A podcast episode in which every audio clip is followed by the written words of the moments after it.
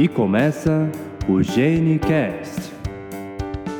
Olá, queridos ouvintes do GeneCast, seu podcast para falar sobre genética e seu podcast para falar sobre saúde. Aqui quem está falando é Rodrigo Foque, de São Paulo. Rosinelli Oliveira, de, nesse momento de Brasília. Gabriela Nunes de Santos. E Tatiana Almeida de São Paulo. Muito bem. Hoje nós estamos aqui, pra, trouxemos a Tati para falar de um tema bem interessante. Tati, conta um pouquinho pra gente sobre você, sobre sua formação, que aí você já vai dar spoiler sobre o tema. Tá certo então, Rodrigo. Assim, a minha formação é um pouquinho esquizofrênica para todo mundo que vem da medicina, né? Então, geralmente a gente faz medicina, faz a residência, segue na especialidade e assim vai. É, a minha formação eu fiz medicina no Paraná, na Federal do Paraná, e eu resolvi seguir a área acadêmica. Então, eu vim fazer mestrado em São Paulo com Walter Neves, mestrado no Instituto de Biociências, mas voltado para antropologia biológica, ou evolução humana. É, depois do meu mestrado, eu, eu senti a necessidade de voltar para medicina, para clínica, né? Então, eu fui fazer residência em genética médica. E saindo da residência, eu senti necessidade de voltar para academia. Então, voltei para o doutorado e agora estou com um doutorado também no Instituto de Biociências com a professora Maria Rita. É, eu trabalho atualmente em laboratório, né, em relação à genética médica, e eu faço MBA em Big Data, porque a gente está vendo aí que as coisas de genética já não estão mais sendo solucionadas sem o auxílio de ferramentas computacionais. Então, eu resolvi ir também para esse lado para conseguir entender todo esse cenário. Então, minha formação basicamente em evolução humana, genética humana e informática. É, é bem interessante, né, Tati? E exatamente por conta disso a gente convidou para falar sobre evolução.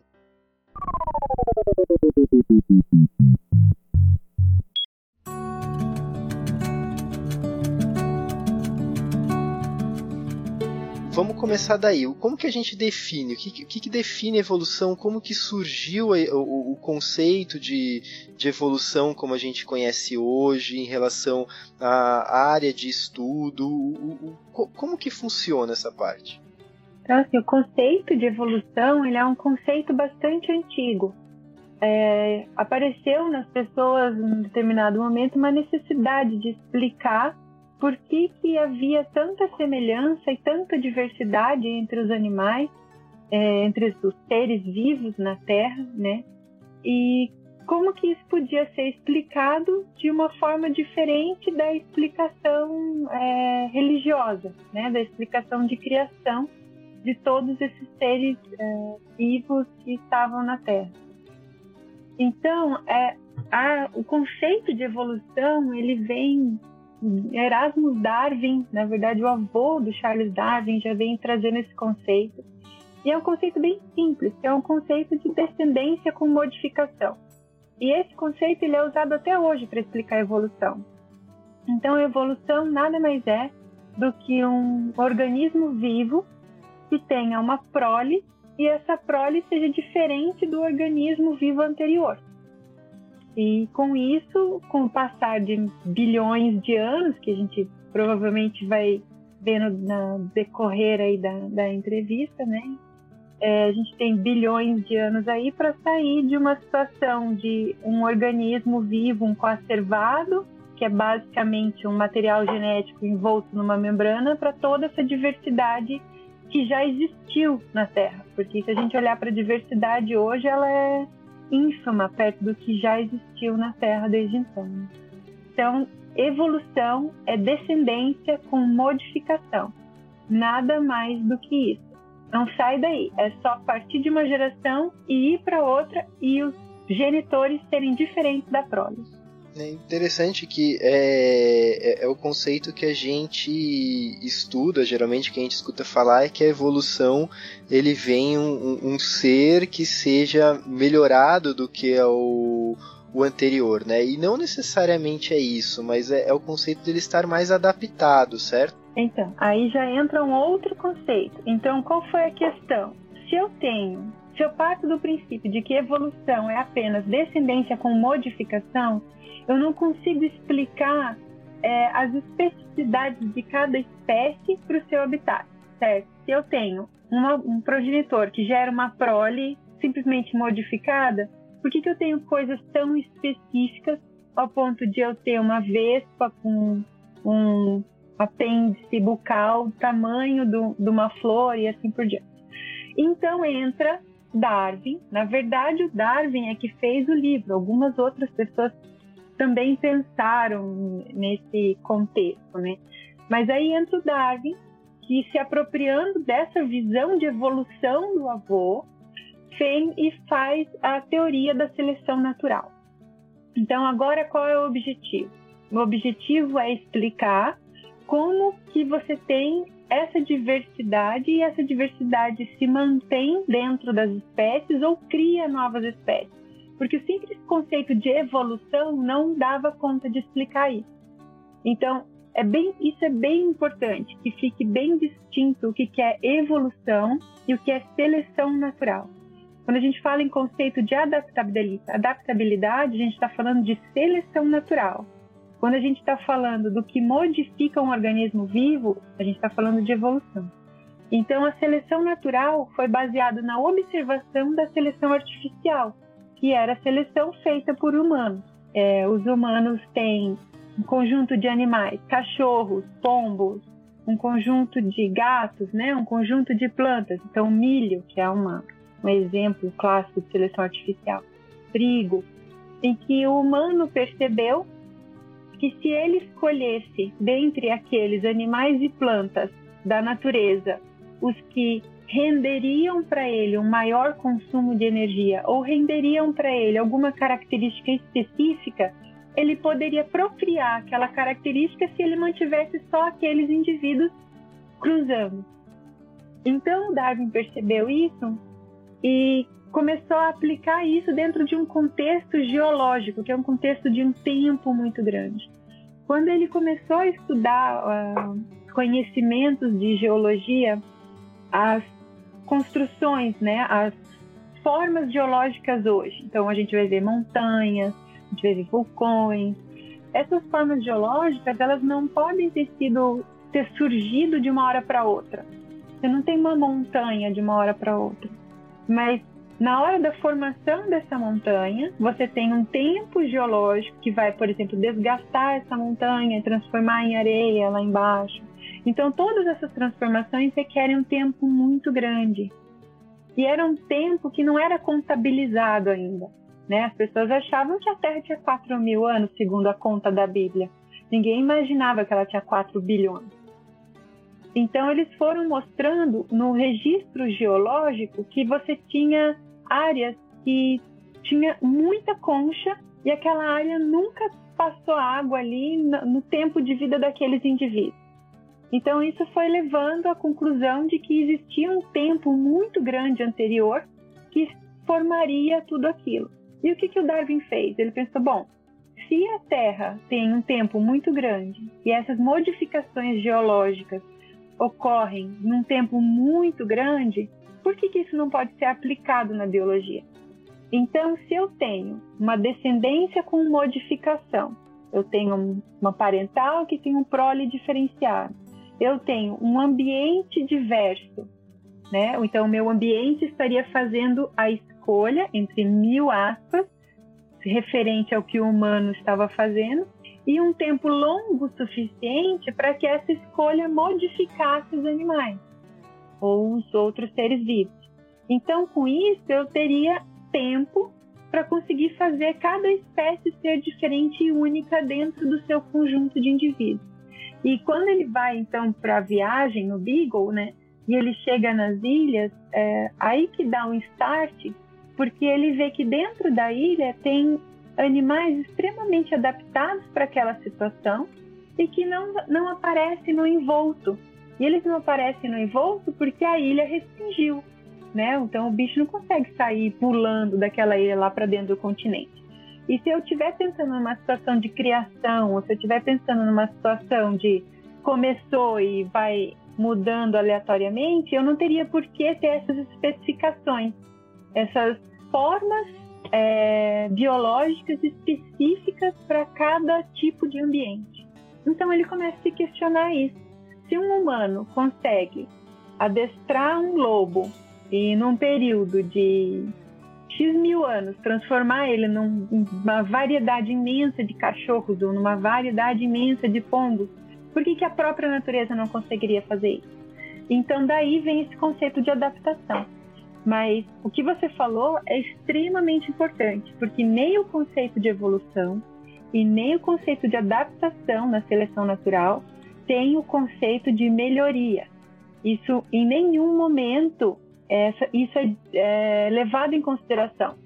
Porque se, se eu tenho uma situação em que ela acontece ao acaso e é moldada pelo entorno atual, então o que estaria levando a uma melhoria? Eu não tenho um agente da melhoria, né? Eu não tenho um desenho.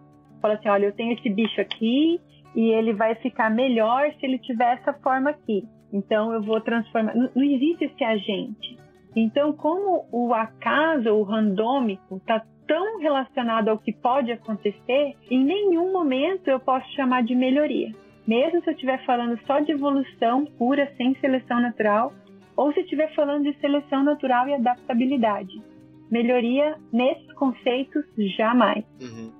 É, é interessante que, pensando assim, do, do jeito que você está tá colocando, uh, se a gente imaginar, né, uh, ao longo da, da, da história da, do, do planeta mesmo, né, na realidade você foi muita coisa que foi em questão de que a evolução veio em questão de chance de acerto. Eu consigo imaginar mais ou menos assim, né? Então você tem, por exemplo, um grupo de determinado animal e aquele grupo, uh, os seus descendentes, eles podem ter algumas características evolutivas, né, como você falou, que os diferem do, do, dos pais. Então eles têm questões que os diferem do, dos progenitores e essas diferenças elas podem uh, então quando a gente pensa no ambiente onde eles estão essas diferenças elas podem tanto trazer benefício como trazer uh, prejuízo eu estou imaginando assim por exemplo um, um grupo animal no qual você a cada geração tenha um, um, um, número X, por exemplo, de, de animais que nascem albino, daquele mesmo animal que nasce albino. O animal albino, uh, ele pode chamar mais a atenção do predador e por conta disso ele não vai conseguir se multiplicar e por conta disso, uh, então você não vai ter uma, uma seleção do, do, do, animal albino comparado, por exemplo, àquele que a coloração vai estar mais adaptada ao ambiente. É, é exatamente nesse conceito uh, que a gente pode pensar, certo? É só que eu queria comentar que eu achei muito pertinente o que você falou, porque em tempos em que as pessoas estão falando de terra plana, de design inteligente, muita gente questionando a existência da evolução, eu achei assim um, um ponto muito interessante explicar exatamente como aconteceu. É, nossa, esse terra plana, se a gente for entrar aqui, meu Deus. Mas vamos lá, vamos continuar no mundo de terra redonda, né? Então, acho que realmente o que você falou, Rodrigo, é, é bem exatamente isso. Então, você tem uma situação em que urso pardo, então o urso estava lá, pardo, e ele é adaptado àquela cor. Um determinado urso com uma cor mais clara, ali onde o urso pardo mora, ele não vai ser adaptado. Mas se eu tenho uma situação em que aumentei a quantidade de geleiras na Terra, então isso também é bem importante, né? Os, os ciclos geológicos que a Terra passa. Então a Terra esquenta, esfria, esquenta, esfria. Isso é, é um ciclo e as geleiras vão aumentam ou diminuem. Numa situação dessa, as geleiras aumentando pode ter atingido um determinado ponto em que daí um indivíduo albino teve uma um estouro de, de adaptabilidade, porque ele passou a não ser visto dentro de uma situação de geleira. Então, isso é incrível. Eu tenho um. um isso é seleção natural. Né? Então, ali, aquela variabilidade que não estava sendo adaptativa, bem pelo contrário, ela estava sendo selecionada negativamente. por uma questão do ambiente, ela passa a ser extremamente adaptativa de uma hora para outra. Tem um exemplo é, de. Foi no, no, momento que eu parei de acreditar no Greenpeace, a gente estava vendo um documentário, e daí eles queriam impedir as pessoas de tirar a pele dos bebês de foca. Que os bebês de foca são super peludinhos e branquinhos. Então eles estavam contra a indústria da moda e aí eles pichavam os bebês de foca. E eles quase levaram as focas à extinção. Porque eles simplesmente botaram um alvo na cabeça do bebê de foca. Uhum. Uhum, que chamava mais a atenção do predador. Então a gente tem que entender os, in, os indivíduos, organismos vivos dentro do seu contexto de evolução, para também entender o que isso pode é, aonde isso pode afetá-lo diretamente. Então a gente tem, ah, os bichos estão entrando em extinção, graças a gente. É, isso é uma longa tópico para conversa, mas a gente precisa entender direito como que a evolução levou eles até ali, porque extinção é a regra, não é, não é exceção. A gente já teve cinco extinções em massa na Terra. Né? A gente só está passando pela sexta.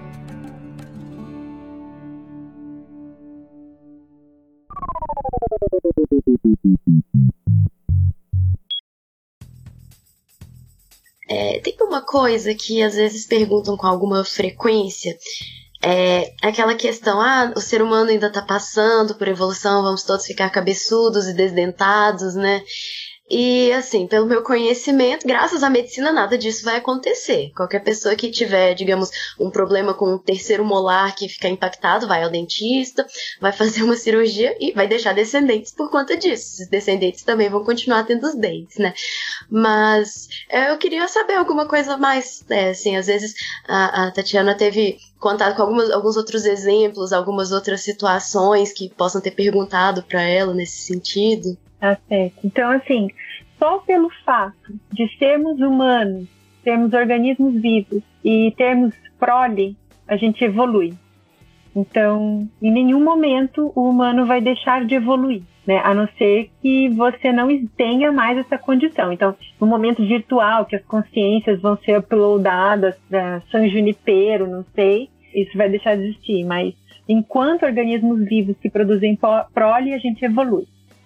A questão da seleção natural para humanos, ela tem um detalhe importante, porque no momento que você inclui a cultura ou você inclui o simbolismo, o ambiente à nossa volta já não é mais tão dramático na seleção dos indivíduos. Então, seleção de cor. Então, você tem na África uma seleção de pele mais escura, na Europa uma seleção de pele mais clara, por diversos motivos. Você tem a seleção mais recente da lactase. Então, o indivíduo europeu que iniciou a, agricultura, ou a, ou a, agricultura não, mas a, a cultura de animais, né? É, tem uma resistência, uma manutenção da lactase, porque aqueles indivíduos que mantinham a enzima conseguiam se alimentar do leite que as vacas produziam. E a gente tem outros exemplos, tem uns exemplos engraçadinhos, assim, de que, a, de que a, seleção natural continua em uma. Mas é importante entender que a seleção natural, ela é um reflexo do número de prole. Então, se um indivíduo é capaz de chegar à sua idade reprodutiva e ter prole, esta é a métrica da seleção natural tem um filme que eu sempre gosto de citar, qualquer um que tiver a oportunidade de ver esse filme, ele é muito engraçado, chama Idiocracia. Isso o argumento inicial. Vocês já viram? Sim. Sim. Então, esse filme é incrível, porque o argumento inicial dele é baseado em seleção natural. Então, assim, não importa de quem está vindo a maior prole. De quem vier a maior prole, é quem estará no futuro, quem estará representado no futuro. Então, é, a, a cabeça vai aumentar porque ficaremos mais dependentes do nosso cérebro. Sei, eu não sei dizer. Ficaremos. É, as máquinas estão fazendo quase tudo. O que, que a gente vai precisar do cérebro?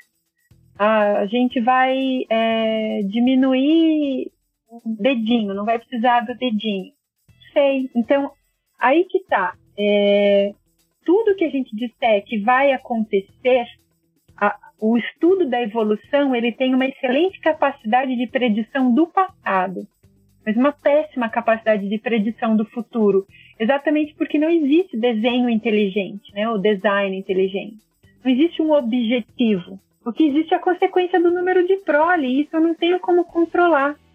Talvez se eu fizer um estudo populacional vendo quais são as pessoas que estão tendo mais filhos, que seria absolutamente antiético e eu duvido que algum comitê deixaria passar, eu teria essa resposta.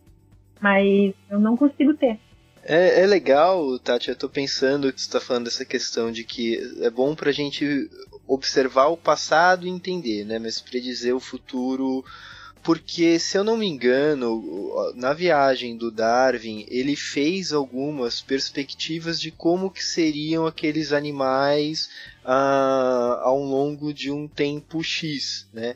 E foi observado que várias das do, do, do, que ele acreditava que seria a evolução daqueles animais ao longo de alguns séculos, eles aconteceram, algumas aconteceram de forma muito mais precoce e outras acabaram indo por outro caminho. Né? Então eu acho que talvez consiga exemplificar bem isso também. Uh, por mais que tente, não tem como saber o, o que, que vai vir de forma a selecionar né, já que a gente entende que é a, que é a, a seleção que é o que vai determinar o, o, que vai se manter, né? É difícil a gente saber o que, que vai selecionar para ser positivo no futuro, principalmente em relação a, a, ao ser humano, que você acaba tendo uma influência tão grande, que nem você falou, da questão cultural, da questão de como a gente consegue manipular o meio ao nosso redor uh, ah, para que talvez ele se torne mais uh, amigável para o que, o que a gente considera as nossas necessidades, né? Isso, exatamente. Assim, é, algumas situações, principalmente situações que, envolvem, que envolvem coevolução, são mais tranquilas de prever. Né? Então, eu tenho uh, um determinado bicho, vamos ter um exemplo de uma salamandra que tem uma quantidade de veneno que consegue matar um elefante em segundos. E uma cobra que desenvolveu uma, um antiveneno que consegue comer a salamandra e fica só um pouquinho tonta e não, não morre, né? Não consegue digerir aquele animal.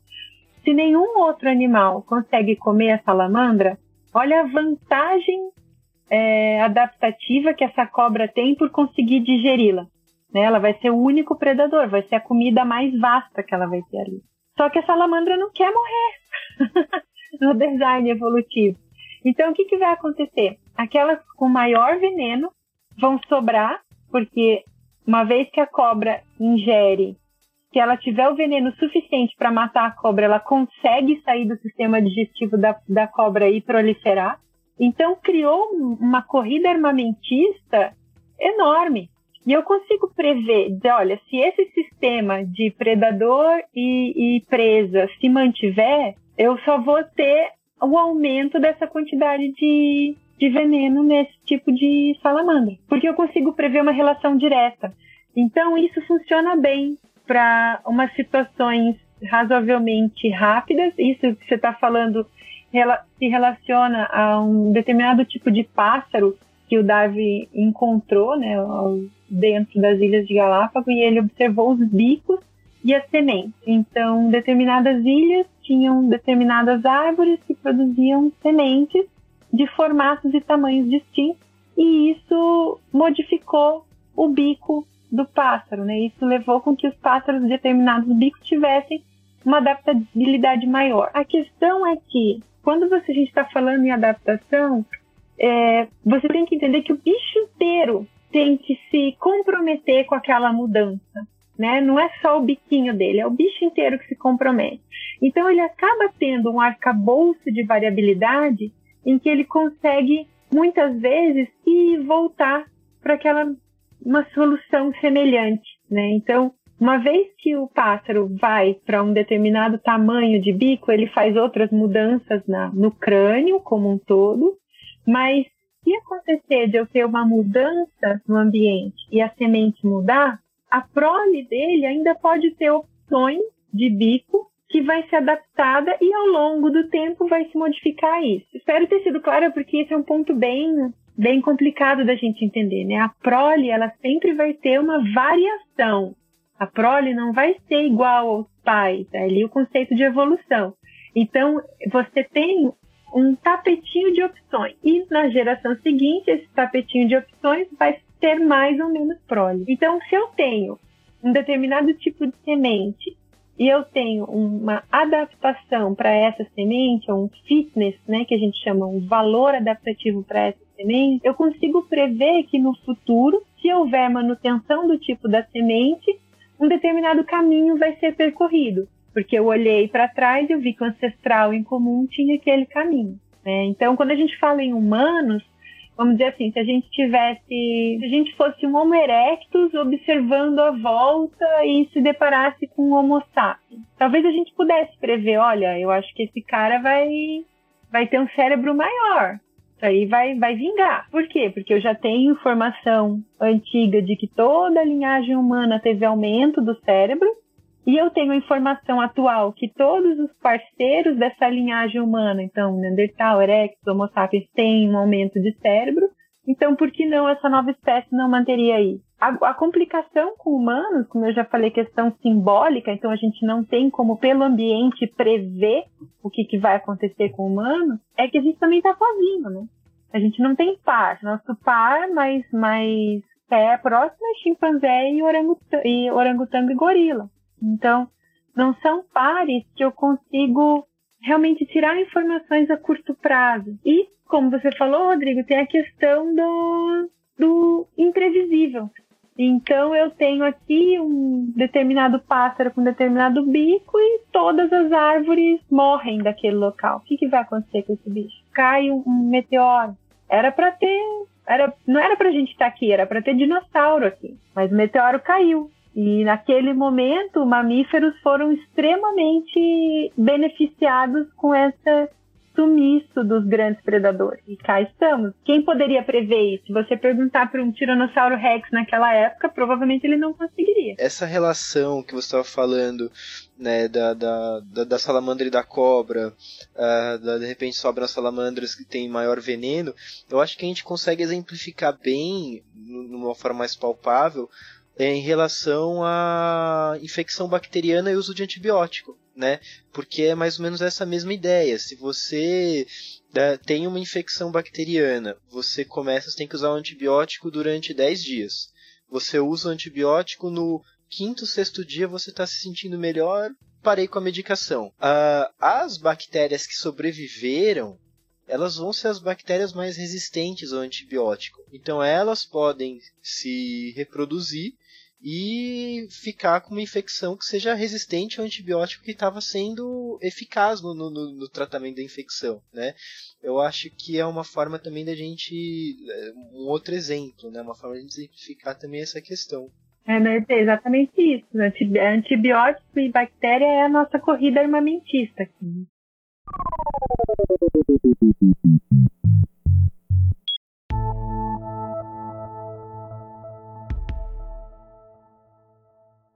Esses dias, tá? Tinha passado pra Gabi escutar um pouco sobre uh, uma resenha do Gene Egoísta. Porque é uma visão, é uma visão sobre a, a, a evolução que é bem interessante, né? É, não, então, Gene Egoísta é controverso pra caramba. Sim, né? sim, sim, eu também acho. o conceito de meme aparentemente só funcionou para aquelas figurinhas bem humoradas. então, vamos lá. Assim, eu vou dizer para vocês que eu sou da linha dos que gostam do gênio egoísta, tá? Mas isso não é um consenso. Então, se vocês tiverem uma entrevista com outro evolucionista, ele pode ter uma opinião totalmente diversa da minha. Eu gosto muito da simplicidade com que ele consegue trazer o indivíduo inteiro para dentro de um gene e aplicar a seleção natural para o alvo, né? Então, qual que é a dificuldade? Vamos dizer assim, aonde a gente separa, né? Hoje, para o organismo, o alvo da seleção é o organismo, é o indivíduo. Se eu tiver uma característica que faça com que eu tenha um número de prole enorme, mas eu dure um dia de vida na Terra, essa característica vai perdurar. Isso vai ser bom, isso vai ser ruim, isso vai levar ao quê? Então eu carreguei essa característica de durar um dia na Terra por, como uma consequência de eu ter carregado uma característica extremamente adaptativa de ter uma quantidade de prole enorme. Então, o que acaba acontecendo é que dentro dos, dos organismos você tem um monte de coisa, entre aspas, deletéria, que está sendo carregado com o organismo inteiro. E daí, quando a gente vai explicar aquele organismo no seu contexto, fica muito difícil. Fica muito difícil de saber se aquilo é uma adaptação, se aquilo não é uma adaptação. Olha, se a gente for entrar na teoria matemática de como provar adaptação, seleção, meu Deus, é, para quem olha daqui a uns 100 anos, não sei, pode muito bem achar que o nariz se desenvolveu como uma adaptação para segurar óculos, tá? Isso eu dei na aula, porque é, um monte de míope está procriando, porque a gente tem óculos. Então agora tá todo mundo ficando míope usando óculos. Então é isso que a gente tem que tomar um pouco de cuidado, porque o alvo da seleção ele geralmente é o indivíduo inteiro. E se o indivíduo inteiro estiver carregando uma característica que não é adaptativa, não é adaptada, isso é que vai perdurar. E lá na frente, são as variações dentro da característica que vão perdurar. O que, que o Dawkins fez?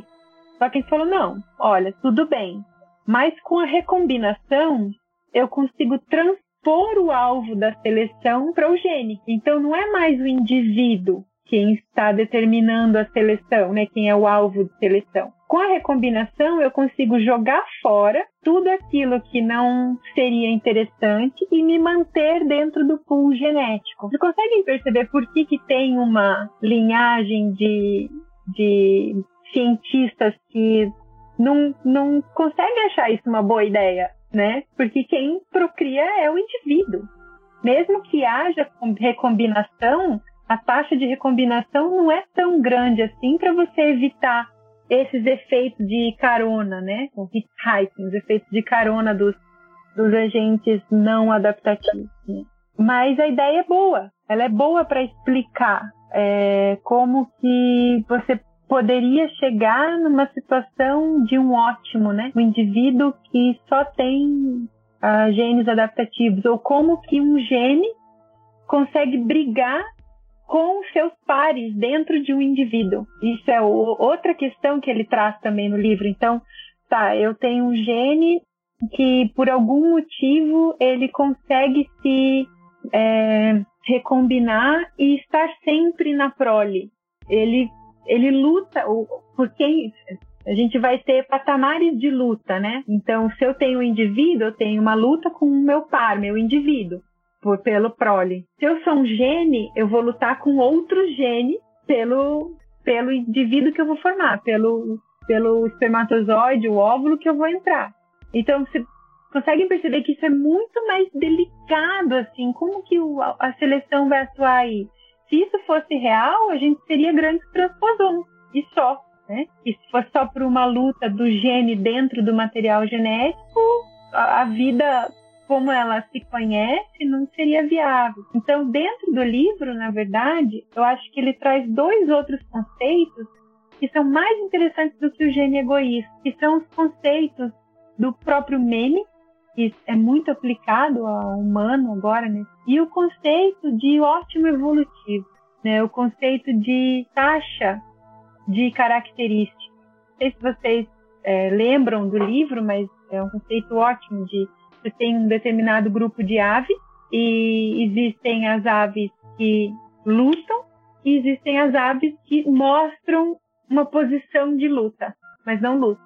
As aves que lutam, elas correm um risco muito maior de entrar numa briga e perder. As aves que não lutam correm um risco grande de que a outra ave seja que luta e tomar um, um pau. então eu teria que ter uma proporção dentro da população eu tenho uma proporção desses dois tipos de indivíduo que se mantém numa taxa é, constante. E isso faz com que a população consiga se manter é, daquela forma. Então ele vai comentar isso também nos genes altruístas e nos indivíduos altruístas versus indivíduos é, egoístas. Mas aí a gente está falando de indivíduo, não mais de gene. Então, numa situação em que, e esse exemplo é ótimo, né, principalmente para humanos, tanto controverso, mas uma situação em que a fêmea é, observa o macho e aquele macho tem uma capacidade de cuidado de prole. Então, ela observa que ele vai estar no cuidado da prole. E ela observa um outro macho e ele é maior, mais vigoroso, mais rápido, mas ele não vai ficar para cuidar da prole. Que, que ela faz? Ela tem o filho do macho vigoroso escondido do macho que vai cuidar a prole.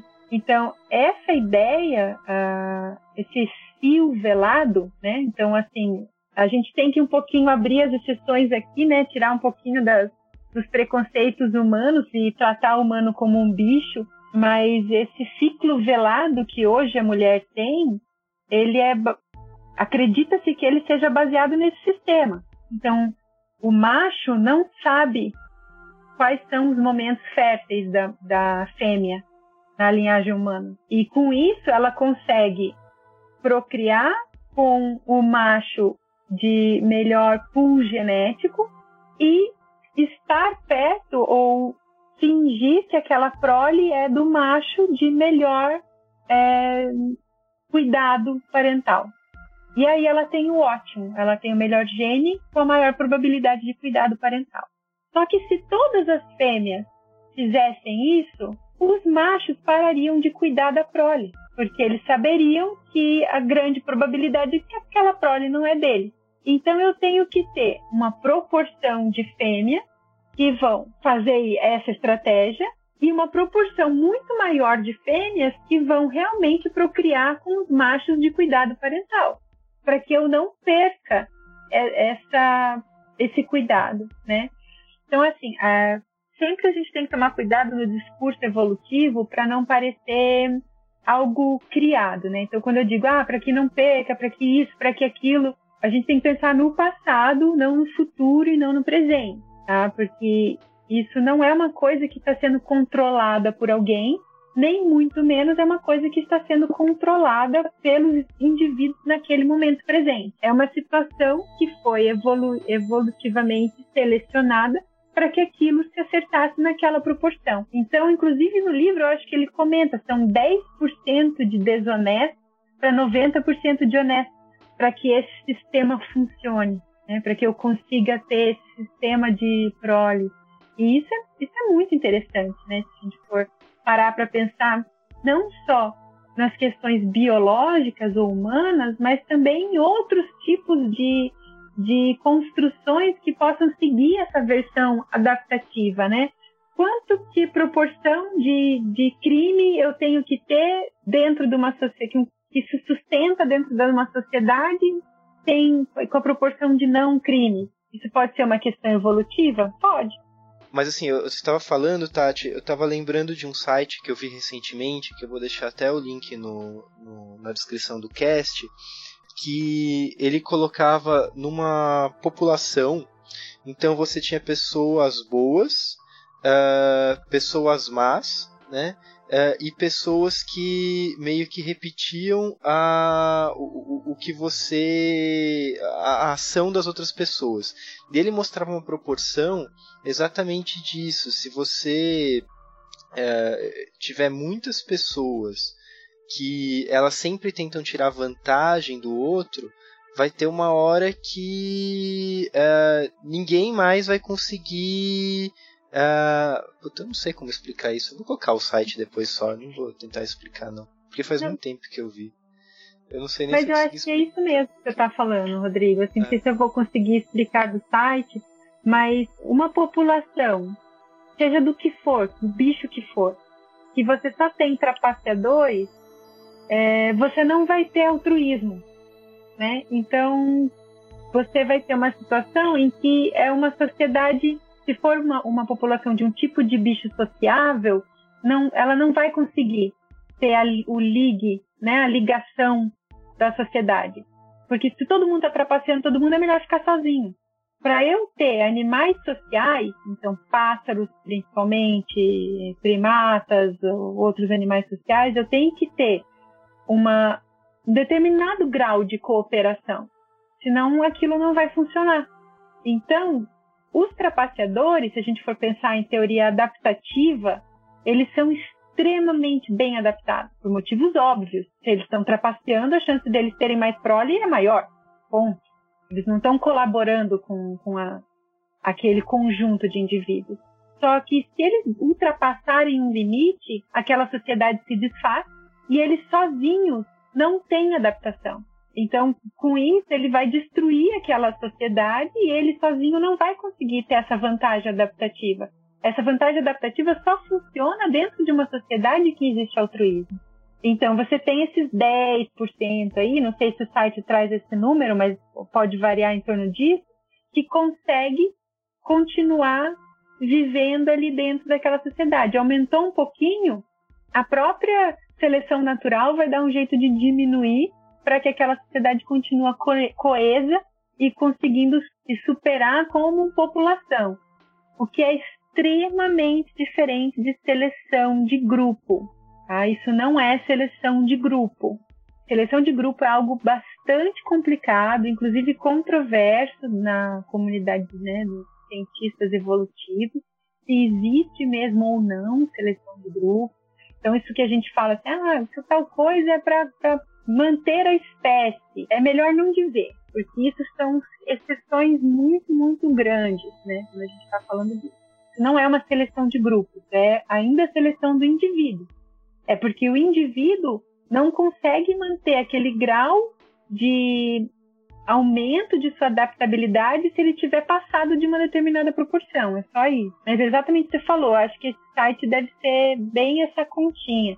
E é engraçado que a gente tem muitas coisas semelhantes com os pássaros, inclusive, nessas continhas. É, eu achei aqui o site, é, chama o, o Jogo da Confiança, né? É um site em inglês, na verdade, The Game of Trust. Eu vou deixar o link na, na descrição, mas a ideia é mais ou menos assim: você tem duas pessoas na frente de uma máquina. Uh, se a pessoa colocar a moeda na máquina, e assim, se, se duas pessoas colocarem a moeda, cada um vai ganhar duas moedas. Se uma pessoa colocar a moeda e a outra não, a pessoa que colocou a moeda vai ganhar quatro moedas e a pessoa que não colocou não vai ganhar que, que colocou não vai ganhar nenhuma, né? Então é, é e, e, elas não sabem se a outra vai colocar ou não. E aí é exatamente isso mostrando. Se, quando as pessoas elas, é, elas colaboram, uh, elas vão ganhar, mas às vezes elas vão ganhar numa quantidade menor do que se elas uh, mentirem, né?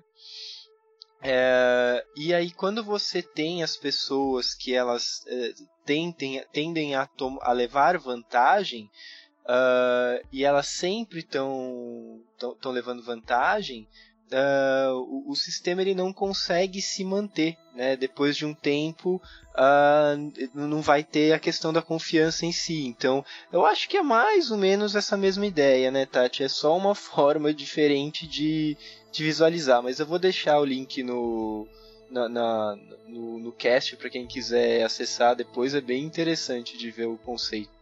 É, acho que é bem, bem isso mesmo. E além disso, na verdade, quando a gente está falando em humanos e primatas, né, no geral, a teoria dos jogos, né, que entra, que entra muito nessa questão de teoria da mente. Então, eu sei que isso talvez não seja aplicado muito a outras espécies, mas eu imagino o que o outro vai fazer pelo próprio conhecimento da minha mente. E eu consigo determinar é, quais são as opções que aquele outro terá. Uh, Tati, você falou de dois conceitos em relação ao o gene egoísta, né? Um foi esse e outro é o de meme, não é isso? Isso, isso. O conceito de meme é mais controverso ainda. Então, nossa, o conceito de meme tem muita gente. É porque assim, o que, que aconteceu? É, o Dawkins ele jogou um, uma teoria, mas ele não explicou direito aquela teoria. Então hoje a gente não sabe como isso funciona muito bem. Então, por isso que tem muitas é, questões sobre isso. E daí isso acabou caindo nas mãos do pessoal da Humanas, né? Que não tinham, muitas vezes, o um embasamento teórico biológico. E daí virou um... Da mesma forma quando a seleção natural caiu na mão das humanas, né? Que virou aquela, infelizmente, aquele contexto, não falando mal das humanas, mas assim, se você perde o contexto biológico, é complicadíssimo, né? Então a questão do meme é a seguinte: hoje o ser humano tem uma capacidade simbólica em que ele consegue é, ensinar conceitos horizontalmente. Então, até esse momento, a seleção sempre dependia da prole, da geração seguinte. Então, ela vai atuar na geração seguinte. Conforme o pool genético da geração seguinte, vai ser selecionados aqueles indivíduos mais adaptados, ou que terão maior prole, né? Mais adaptados não significa melhores, mas terão maior prole, e assim por diante. Então, a conta dessa evolução, dessa seleção, é em gerações. Você tem que passar uma geração para outra para conseguir visualizar a modificação. Hoje em dia, com a capacidade simbólica, eu consigo transmitir um conhecimento ou uma ideia horizontalmente. Então, eu transmito uma ideia para os meus pares, que podem transmitir para a geração abaixo, depois do seu nascimento. Né? Então, é, se a gente está pensando em seleção natural e evolução do ponto de vista biológico, então eu tenho os pais que de alguma forma vão passar para essa prole e os pais, uma vez que eles pararam de ter prole, eles não têm mais efeito algum, eles não fazem mais diferença alguma naquele contexto. E isso vai se repetir. Quando a gente pensa em meme, se você não tem prole, então eu sou uma pessoa que não tive filhos, Steve Jobs. Olha o que ele fez. Então ele conseguiu mudar a forma como as pessoas interagem com os dispositivos eletrônicos é, atingindo uma quantidade absurda de indivíduos nas mais diversas gerações. Então, se a gente for pensar em adaptabilidade, o que ele fez trazendo um, um smartphone que realmente fosse usável, né, diferente daqueles Blackberries, tudo que eram de fato smartphones, mas não eram tão é, abrangentes, é, ele conseguiu colocar um pedaço dele dentro da população humana que modificou a população humana. Então, se você for pensar bem, hoje o Steve Jobs, um cara sem filhos, é um dos caras mais bem adaptados, porque ele modificou o simbolismo, ele modificou a característica humana. Isso tem que ficar, assim, é, é um conceito bem difícil, por isso que as pessoas têm dificuldade de explicar isso também hoje em dia. Mas é como se eu tivesse a capacidade de inserir uma situação de seleção natural, mesmo sem ter prole, graças à ideia. O meme é a ideia. Então eu mudo a forma como aquele organismo se apresenta para o meio com uma ideia, com uma transmissão horizontal de ideia. E isso nenhum outro organismo fora humano consegue fazer.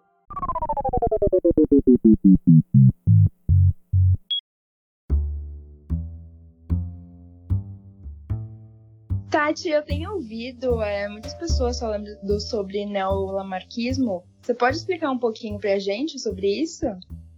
É, infelizmente, depois do Darwin, como ele veio com uma explicação muito incrível para como as espécies surgiam e como os organismos se modificavam, o Lamarck acabou virando piada. Né? Então a gente aprende lá no segundo grau que o Lamarck é um cara que teve uma ideia meio louquinha antes do Darwin, mas que depois veio o Darwin e acabou com, a história. Então, assim, o Lamarck hoje tem na história da biologia uma posição pior que o Newton, né? Então, ah, o Einstein veio e derrubou Newton. Primeiro que não, o Einstein não veio e não derrubou Newton. E idem para o Lamarck. Então, o que, que acontece com o neolamarquismo? A, a ideia inicial do Lamarck era que um determinado ambiente poderia atingir os progenitores a ponto de eles modificarem a prole que viria em seguida. Então, o exemplo clássico é da girafinha, né? Então, ah, o progenitor vai lá, estica, estica, estica o pescoço, daí o filhotinho nasce com o pescocinho um pouquinho mais esticado. E assim por diante até virar a girafa. E que o Darwin veio e falou? Falou, não, é o seguinte, existe um tamanho de pescoço. A prole vai ter uma variação desse tamanho de pescoço. Acontece que o que eles comiam estava mais alto, eles comendo o que estava mais alto, eles conseguiam sobreviver melhor, os pescoços maiores foram ficando. Essa é basicamente a diferença. E o que, que acontece com o neolamarquismo? Se a gente pensa só em DNA, então eu tenho fita de DNA e essa fita de DNA vai ser passada adiante. O lamarquismo realmente não funciona, porque a fita ela é estática. Ela vai passar daquele jeito que ela veio, ela vai passar.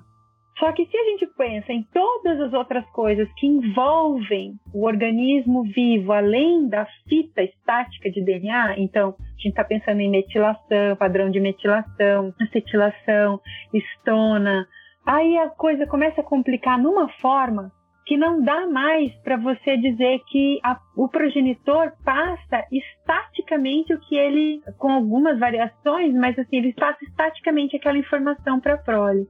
Então, a gente pensa em embriologia, é, quando eu aprendi isso em embriologia, eu fiquei meio, nossa, que, que incrível! Porque o que, que acontece em embriologia? Eu tenho um óvulo em que eu tenho todas as marcações, as proteínas, é, preparado para iniciar aquele desenvolvimento do embrião.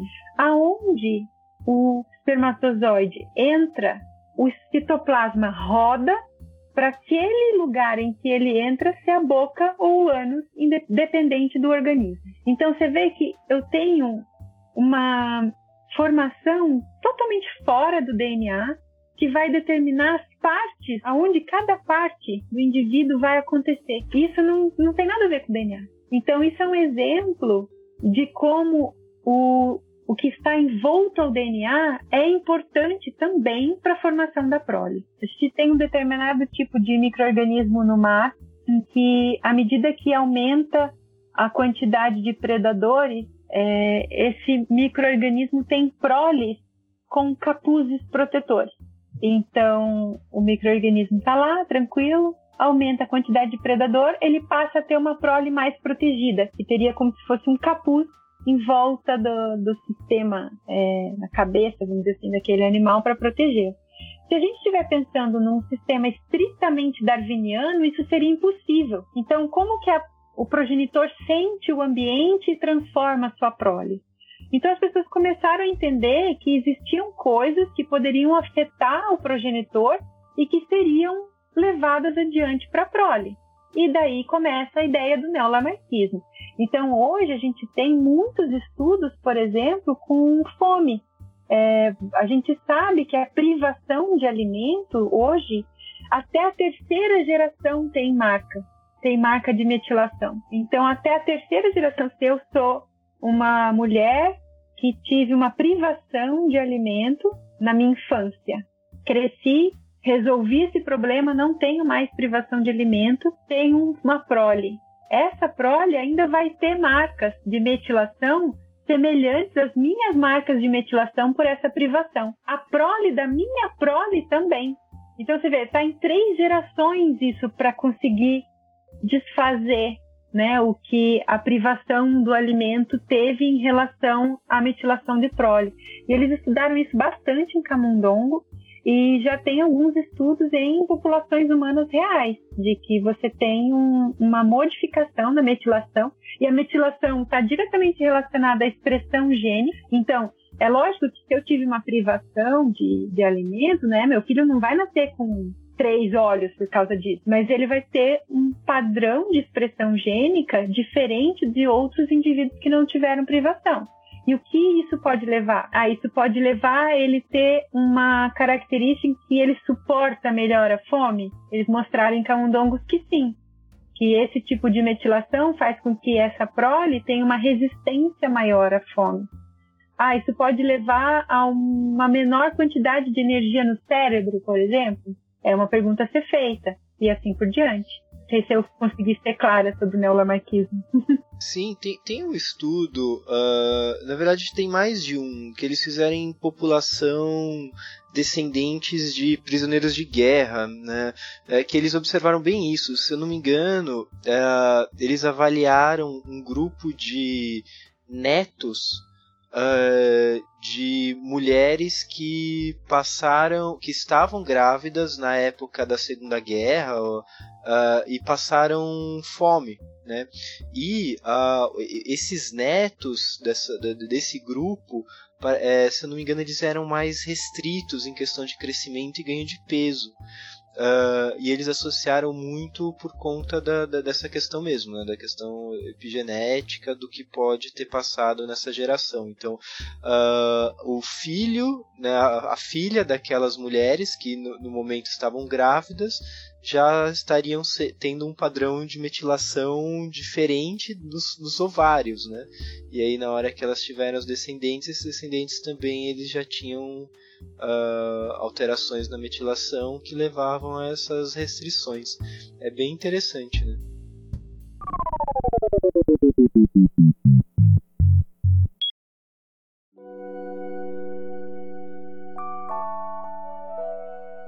Infelizmente, na capa da National Geographic, eles colocaram duas gêmeas, uma de olhos claros, pele clara, uma de pele escura e cabelo escuro e olhos escuros, e disseram na capa da National Geographic que as irmãs, fulanas de tal, provam que não há raça entre humanos. E eu tomei um choque, porque eu não esperava isso da National Geographic. Né? É, eu acho que é, é, bem interessante a gente tentar comentar um pouco sobre isso, porque isso está tão em discussão e muitas vezes as pessoas tomam conceitos diferentes e isso pode bloquear o avanço da ciência em diversos sentidos, né?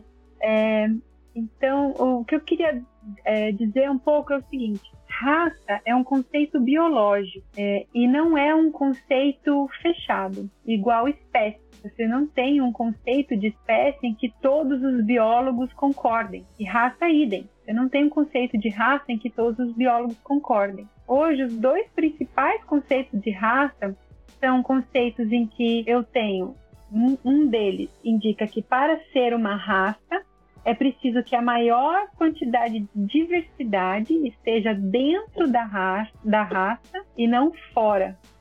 E um outro conceito de raça indica que se houver diversidade suficiente para grupamento dos indivíduos, então eu posso considerá-los sim diferentes raças.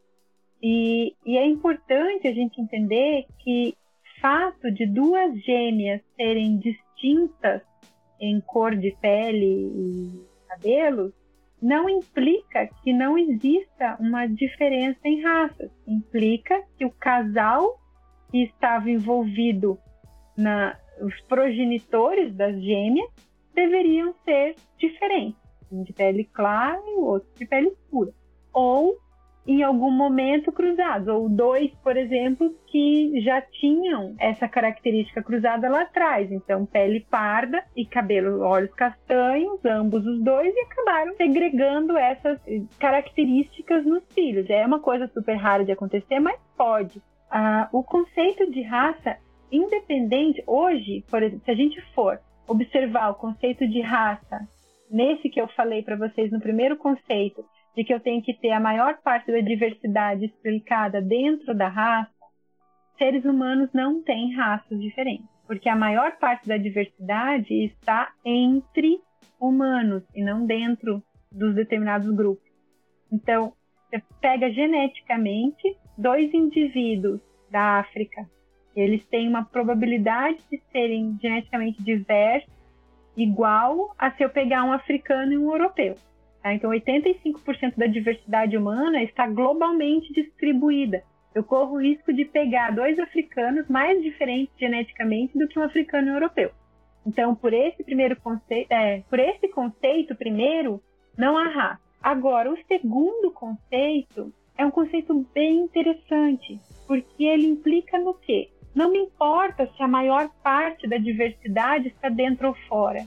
O que importa é que esses grupos que podem ser separados é, em distintos é, grupos vão ter características genéticas que podem implicar em um determinado risco de tratamento, risco de desenvolvimento de doenças, risco de outras coisas. Então, se eu pego e digo, ah, não, não tem diferença, todos os humanos são iguais, vamos pegar todo mundo lá da Escandinávia, jogar na África e não dar protetor solar para ninguém. Poxa, peraí. Né? Então, se eu tenho uma situação em que eu consigo agrupar os indivíduos, eu posso ter o que se chama de raça. Isso não significa que existam raças melhores ou piores, já porque não existem espécies melhores ou piores.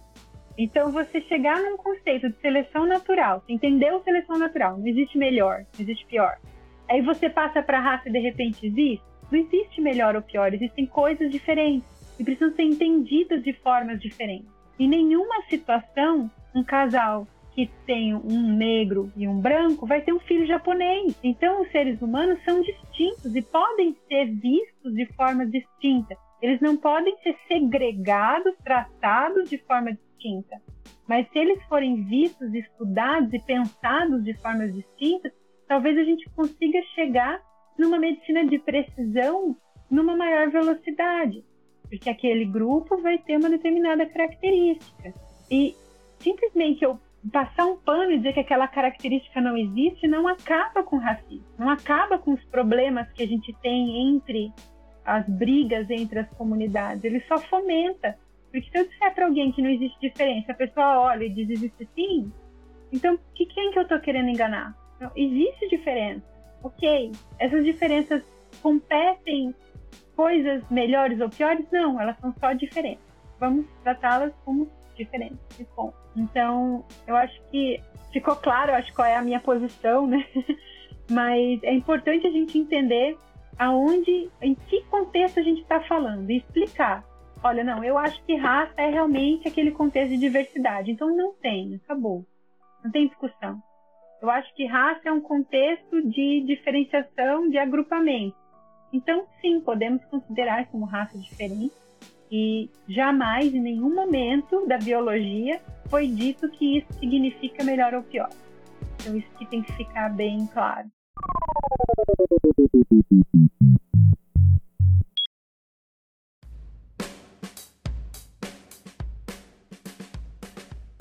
Muito bem, pessoal. Uh, eu quero agradecer muito a presença de todos vocês, principalmente a presença da Tatiana.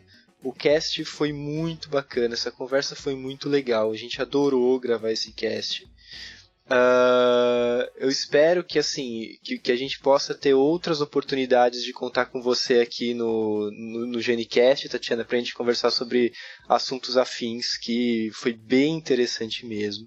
Ah, com certeza. Eu adorei estar aqui e, assim, na hora que vocês precisarem, estarei aqui de novo para assuntos polêmicos também. Legal. Bom, pessoal, eu quero lembrar vocês que então vocês podem nos acompanhar pelas redes sociais, no Facebook e no Twitter, procurando por GeneCastPodcast. Enviar e-mail para genicastpodcast.gmail.com e no WordPress com genicastpodcast.wordpress.com. Por favor, comentem, compartilhem, curtam, assinem o feed do seu agregador de podcasts favorito para ter os episódios quinzenais baixados automaticamente. E eu quero muito agradecer a presença de todos vocês. Hoje nós estivemos aqui com a Rosinelli Araújo.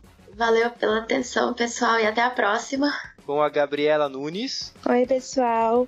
Tchau, tchau. Obrigada. Adorei participar com vocês. E com a nossa convidada especial, a Tatiana Almeida. Ah, obrigada pelo convite, pela oportunidade de vir aqui então explicar um pouquinho do que eu gosto e até a próxima. Muito bem, pessoal, obrigado e até o próximo GeneCast.